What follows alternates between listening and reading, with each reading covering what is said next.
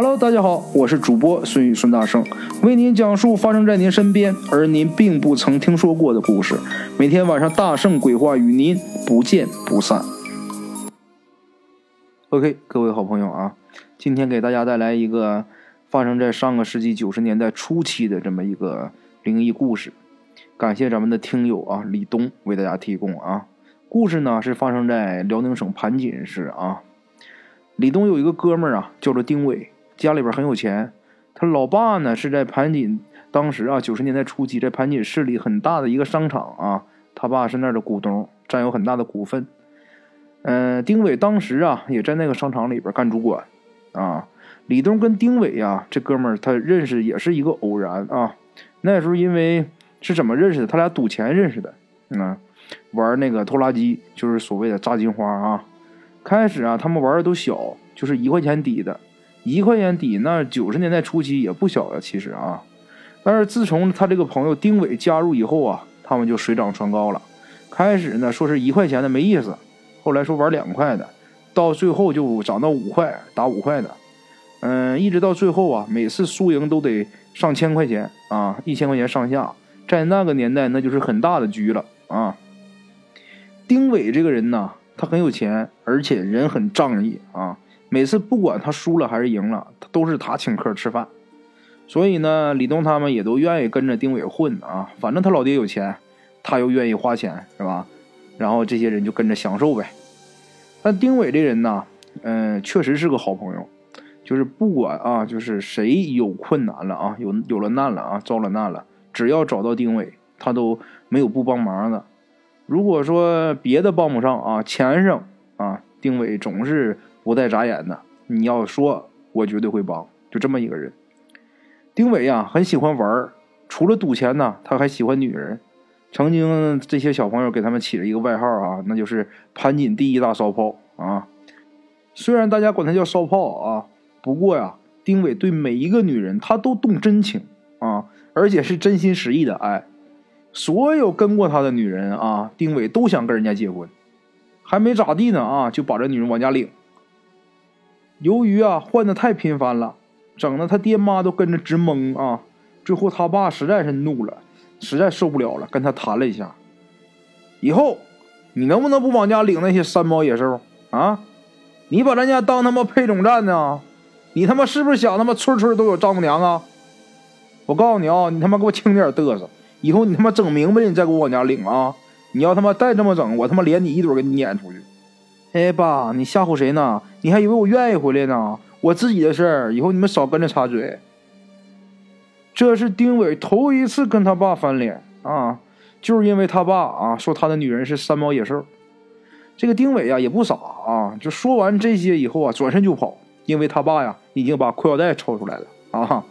丁伟最怕的就是他爸解裤腰带。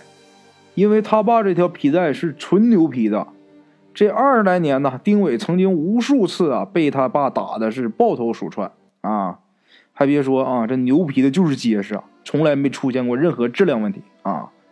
丁伟啊跑出来以后啊，就一直住在李东那儿啊，每天去上班的时候呢，还得躲着他爸。李东想着呀，丁伟消停几天，住几天，可能也就回家了。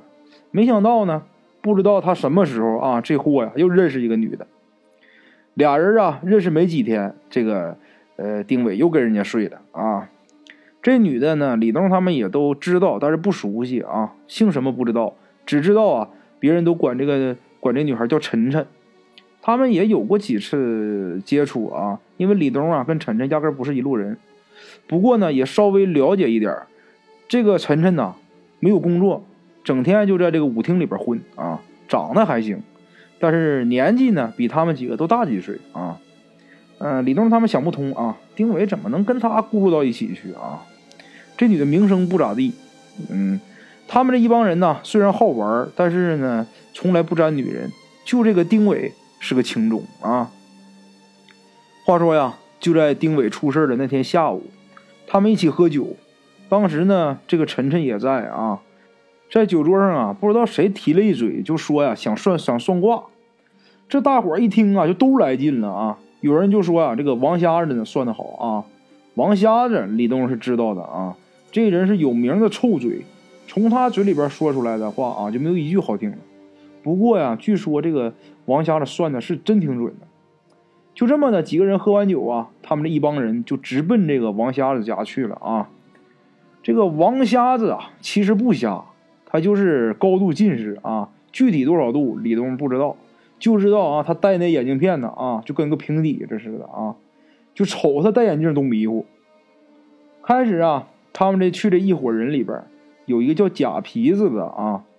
这这小子他先算的，等把他的生日一报啊，直接告诉告诉完王瞎子，然后这个呃跟这王瞎子说呀，你给我算算前程。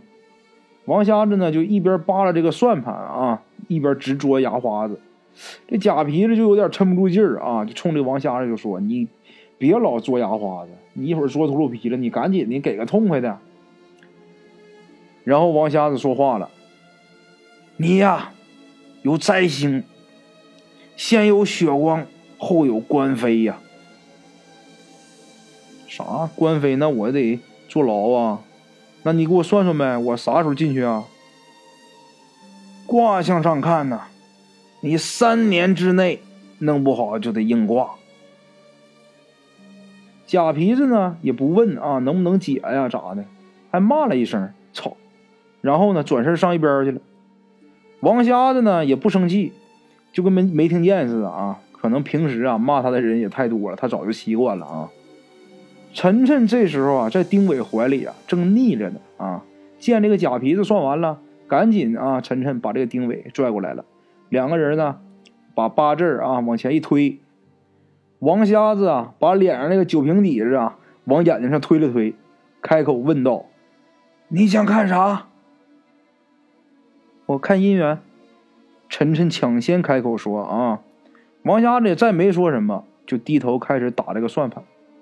扒拉一会儿之后，也是又嘬牙花子，又摇头晃脑的啊，晃了半天脑袋，才开口说：‘露水夫妻，没办法白头到老啊。女卦嘛，看来以后啊，喝过三口井的水之后啊，就温了。男卦。’”不好说喽。丁伟呀，就像开玩笑似的啊，就随口跟他说：“咋不好说呢？咋的？我死了还不好说。”他说完这句话以后，王瞎子抬头看了看他，然后说道：“你呀，二十岁以后的事我算不出来了，没有挂了。咦，可惜你这岁数喽，平常加小心吧。”说到这儿啊，他们这一伙人啊，去的人呢，没算的那几个也都挺犯膈应的啊。本来还想再算一下呢，听了以后谁都不想算了，没有信心了啊。看来王瞎子这个臭嘴还真是名不虚传。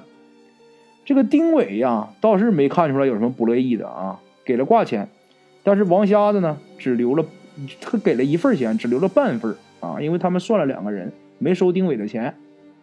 然后呢，这一伙人呢就往外走。刚出了门口啊，就听这个王瞎子在后面说：“信不信呐？有你啊，那在你。要是想接受啊，上我这儿来。”假皮子听了以后啊，就转过头就骂这个王瞎子啊：“你赶紧滚犊子吧！你再他妈瞎逼逼，你他妈打你，信不信？”然后啊，他这这假皮子一说呀，李东就踹了假皮子一脚啊，假皮子也不吱声呢，就这么的，他们才出去。出去之后呢，丁伟呀就骑这个摩托车啊，要带晨晨回去。因为九十年代初期那时候有个摩托车就很牛了，相当于现在呢，嗯，宝马了啊。这时候呢，假皮子也跟着凑热闹啊，也非得要坐上面，非得要让让这个丁伟捎他一段。李东当时不知道为啥，就是闹心啊，突然间开口就问丁伟：“大伟，你快过生日了吧？”我记得你阴历十月份是吧？但是问完以后，李东就有点后悔了啊。问完以后啊，这个李东马上想起来了，刚才王瞎子说丁伟不是过不了二十岁生日嘛，是吧？他会活不过二十岁嘛，就他那个话的意思。现在想一想啊，这个时候正是阴历的十月初，也就是说离丁伟过生日没几天了啊。丁伟呀，听李东问这些话，先是愣了一下，然后随后就笑着啊，就骂李东：“操，你他妈盼我找死呢！”说着呀，回身呐，搂着晨晨，俩人在那猛亲了一口，然后又接着说：“啊，我他妈要死，我也得跟他一起死啊，是不是啊，俺媳妇儿？”然后他问这个晨晨，晨晨还跟他俩一起腻着呢，啊，我跟你一起死。嘴里一边说着话，一边啊搂着这个丁伟，俩人就那么腻着啊，那就当那个李东像不存在似的。看着这对狗男女呀，啊，坐在摩托车上腻歪，他们这一伙人几个，这这些人看着也都挺烦的啊。但是这个假皮子这货呀，俩人站两人旁边啊，就看这个眼珠子都瞪溜圆，张个大嘴啊，哈喇子淌出多长。哎呀，那真是戴草帽子跟猪逼，看不出个眉眼高低啊。这个李东他们实在看不下去了，就跟丁伟说：“那你俩来了啃吧，妈咱先走了啊！”这俩货就跟没听见似的啊，都没搭理他们。等他们都走出去一段一段距离的时候，这时候才听见这个摩托车发动的声音。然后这个李东回头一看呐，这假皮子这个没出息这货还真跟丁伟他俩走了啊。剩下他们这几个人呢，就边走边聊着就刚才算卦的事啊。然后李东看了看表，那时候啊晚上十点多钟啊。他他一合计啊，他这时候要是回家，他爸妈肯定还没睡呢。一闻到他身上有有酒味儿，那肯定得削他。得了，还不如找个地方他妈再喝点呢。喝到后半夜啊，我再回家，我爸妈也就睡着了啊。合计合计啊，想到这儿，然后他就又叫刚才一起那几个哥们儿啊，就说得了，咱再去刚才那烧烤店，咱咱咱咱咱再去喝点去吧。于是呢，他们几个就回到了刚才的那个。在算卦之前，他们喝酒那个烧烤店啊，刚进去坐下，就随后这老板娘在外面啊也进来了，看到他们几个人啊，还挺惊讶的。然后这个李东还跟老板娘开玩笑呢，哈，还说呢，来陪兄弟喝点啊。哎，你们几个小崽子还喝呢？你们那哥们都摔了，人够呛了，你还他妈喝呢？谁呀？谁摔了？李东赶紧问。就刚才你们一起喝酒的那两个男的，一个女的呀，在哪儿呢？你听谁说的？大伙儿一听啊，都七嘴八舌的问啊。这东山道口，我看那样够呛。这三个人呢都不动弹了。东山道口，那是个乱葬岗啊，他跑那儿干啥去了？然后说着话，他几个人赶紧往出跑，奔这个事发地去啊。等他们到了以后啊，没见到丁伟他们。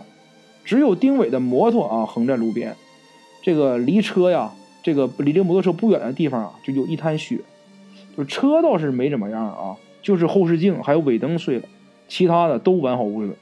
但是看这车没事啊，这个李东他们心里边就稍稍稍的能放下点心了，因为车没事想必这个人也应该没什么事啊。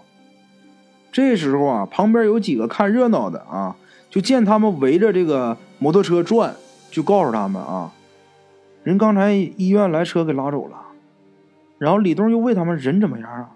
然后那几个人就说呀，当时看他们几个都躺地上了，这女的还能动弹，那两个男的呀都挺重的，有一个呀这个耳朵里边出血了，看那样够呛。在这个摩托最后面坐着那小孩啊，就指这个假皮子啊，呃，那小孩啊佝偻着躺着，他们也没敢动弹。听他们说完呢。李东他们就明白了，那个耳朵淌血的肯定是丁伟，啊！然后他们急着忙着，听说拉到医院了，急着忙着赶紧赶到医院。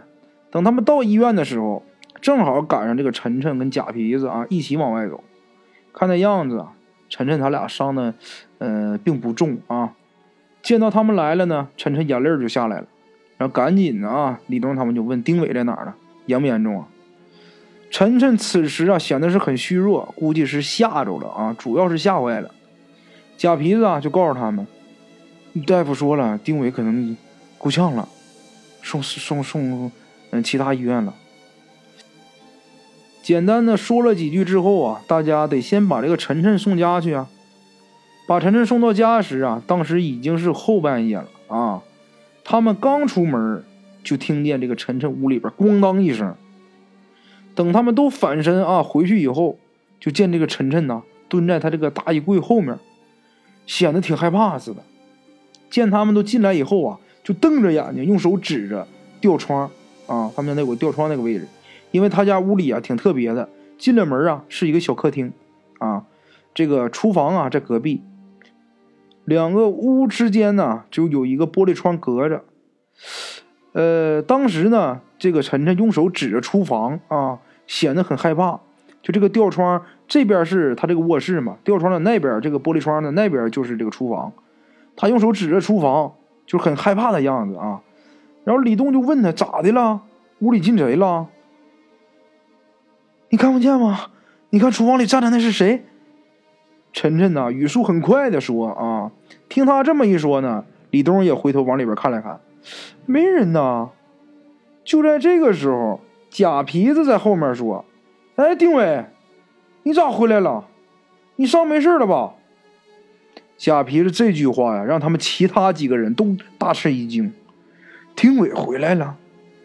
这时候呢，他刚要回头问假皮子，但是呢，假皮子已经走到这个厨房门口了啊。然后李东也是本能的抬腿呀，也往厨房那边走。猛然间呢，这个李东的胳膊突然被一个人给抓住了。抓住他的人呢是晨晨啊。就见这个晨晨的表情很紧张啊，这个李东能感觉到，这个晨晨浑身是在发抖。咋的了？丁伟回来了咋？你还不过去看看去？别，别过去，那个不是丁伟。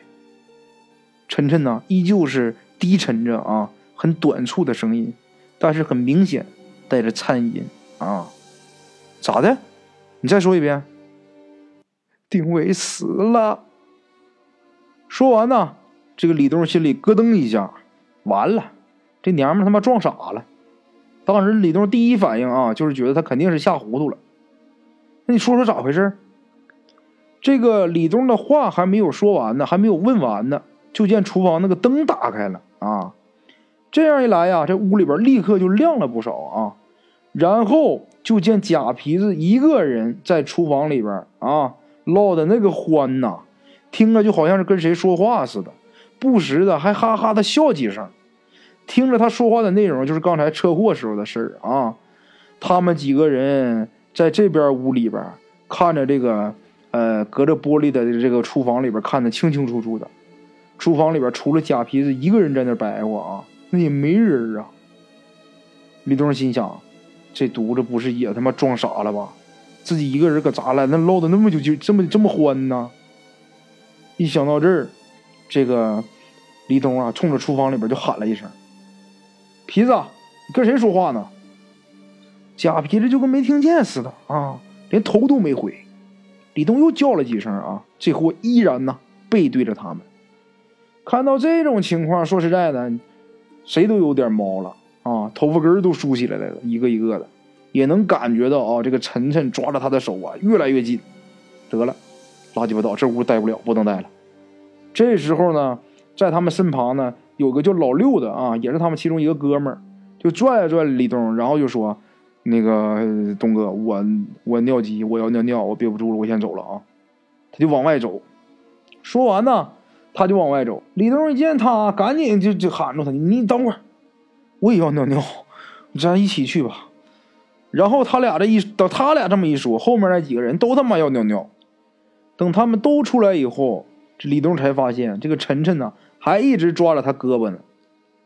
你别抓我呀，我尿尿你也跟着。我不敢在屋里待了，你们别走行吗？晨晨带着哭腔呢，跟大伙说啊。李东说呀，说实在的啊，他挺烦这娘们的，但是看他那可怜样啊，得了，好歹也是丁伟的女人是吧？也不能给他一个人扔这儿啊。得了，那一起吧。你先松开我，你别老抓着我呀。李东一直坚持认为啊，朋友妻不可欺啊。他们几个出来以后，妈的，李东发现没有一个想是是想去撒尿的。一看呢，这 都是借着尿遁出来的啊。这帮货啊，都挺没出息的。呸，真让我瞧不起。但是李东一想，妈，我也我也是这么出来的哈。可是出来是出来了，但假皮子还在里边呢，给他一个人扔着也不好啊。然后李东看了看表啊，当时已经是六点多了，就是天都已经蒙蒙亮了。然后他就转身问那几个哥哥几个啊，哎，我说咱等不等假皮子？那几个人赶紧就回他，等个屁呀，拉倒吧，咱们可不等。说着啊，这几个货还真走了。这个李东倒是也想走啊，可是也不能把晨晨就扔这儿，扔外边啊。那不扔他在这儿，我也不能把他带回家呀。这要带回家，那肯定不行啊。那我爸妈要知道我跟这样女人混，那我死定了。再说了是吧？万一他要是把持不住，把我给上了，我他妈找谁说理去？我他妈还处男呢啊！他就在那胡思乱想呢，他就听到这个院子里边啊，这个房门突然间这个砰噔一声开门的声音啊。晨晨当时也听到了，然后就赶紧躲到李东的身后去。紧接着啊，就听听到有脚步声啊，往外走。听那意思啊，好像是里边有人往出走，出门这个意思啊。还别说，当时李东是真挺害怕的啊，随手啊就在地上拎起一半块砖头啊，大半块砖头。就等这个大门打开以后呢，他的手也举起来了，他就刚要往那边撇的时候啊，就看是假鼻子把脑袋伸出来了。一见他在门口蹲着，这手里边还拎个砖头啊，也吓一跳。我操，李东，你干啥？你你你你你等会儿，你站着别动。这个李东赶紧喊，让这个皮子别动啊。这皮子一听他喊，还真定住了啊，就没再往前走。皮子，你刚才在屋里跟谁说话呢？我喊你，你咋不吱声呢？丁伟回来了呀，你不知道吗？我这不跟他说话呢吗？哎，要不说你们几个啊，平常咋呼挺欢啊，人家出事了，你看你们来连个屁都没有。皮子，你真看见了？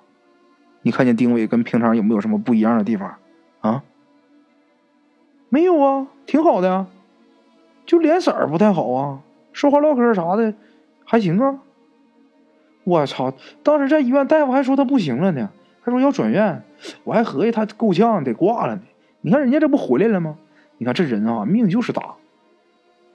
皮子说完以后啊，就这么看着李东，接着就问啊：“哎，李东，你们不进去看看丁伟去吗？”李东也没有回答他的话，而是反问他：“行了，你别白活了，你走不走？我要不是等你，我他妈早就走了。”李东说完呢，也没没没搭理这个皮子啊。说完之后，他自己就往回走。等他走了挺远了，再回头的时候啊，这个皮子和晨晨都没人。然后当时李东他也没有心思去找啊，一想到丁伟出事了，他心里也挺不得劲的。另外一个这事儿也真给他吓得不轻啊，他就赶紧回家了。等他到家以后啊，胡乱吃了口饭啊，躺下就睡。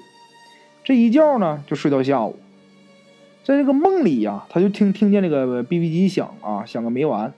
他睁开眼睛拿过来一看，上面九个急呼啊！一看好像是皮子家的电话打过去以后啊，皮子啊，呃，就告诉他说他不能在家待了，得出门躲躲。然后李东就问皮子啊：“你这咋回事啊？为啥要出去躲躲呀？”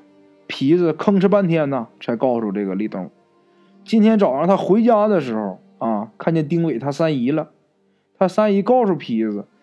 丁伟在昨天晚上转院的路上就已经咽气了，啊，皮子是因为太害怕了，因为他看见丁伟了，就因为这事儿啊，他才想跑的。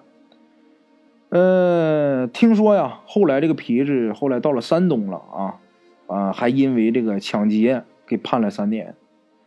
但是对于晨晨那天晚上就知道丁伟已经死了的事儿，这个李东一直耿耿于怀。